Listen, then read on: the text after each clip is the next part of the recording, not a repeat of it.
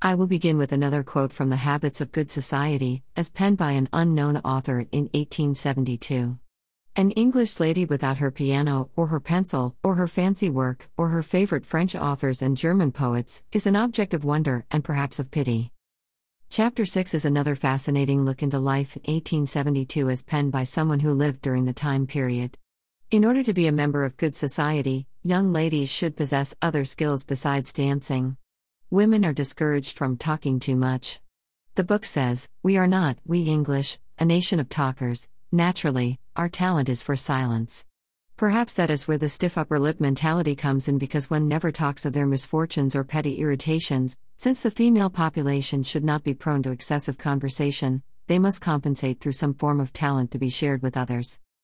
Music, of course, is the number one choice because it soothes the soul. The piano keeps its preeminence as the instrument acceptable for society, because the harp, by 1872, is no longer fashionable. A guitar is more compatible for a man to play rather than a woman. The writer of this book, however, thinks it to be a monotonous instrument. A zither is another acceptable musical form, which is Bavarian in origin. It is considered soft, romantic, and unsophisticated. The violin is unsuitable for young ladies, even though there have been women who have cultivated the playing of the stringed instrument. Possessing the skill to play an instrument is imperative, but also choosing the right piece of music to perform. Loud thumping scores should be avoided, as well as mournful pieces, or music that is too rapid. A young lady, when sitting down and using a piano, should never complain that the instrument is out of tune because it is considered rude and an insult to the owner. A single piece is sufficient rather than dominating the instrument for long periods of time, thereby preventing other ladies the opportunity to play. Singing is a form of accomplishment. One must not be too young or inexperienced before singing in public. The voice must be trained and have tone. You should choose a song that suits the audience. A simple one for a homely group. On the other hand, if your audience is more sophisticated and you possess the talent to impress, a more complicated piece is suitable for the occasion. Accomplishments give a lady something to do. Beyond music, sketching and archery stand first among outdoor amusements.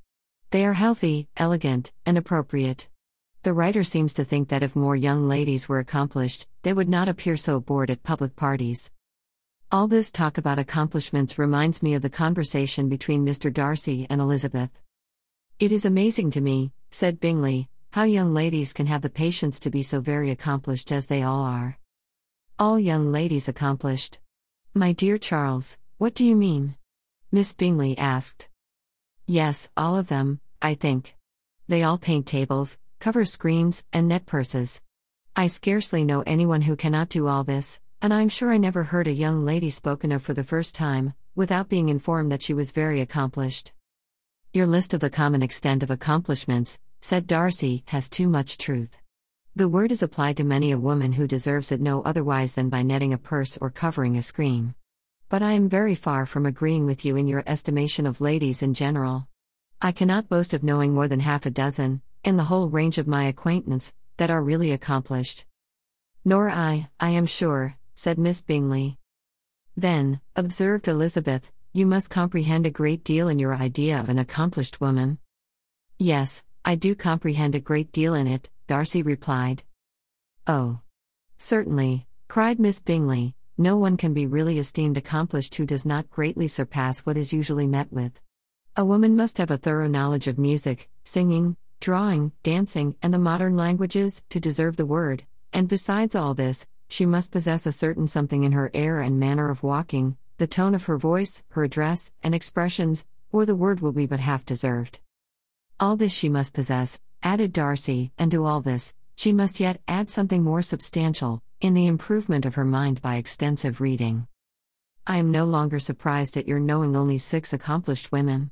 I rather wonder now at your knowing any. The conversation is ended with Jane Austen's wit. I must admit that I have none of the accomplishments listed as a prerequisite in 1872, although I do play the piano rather poorly.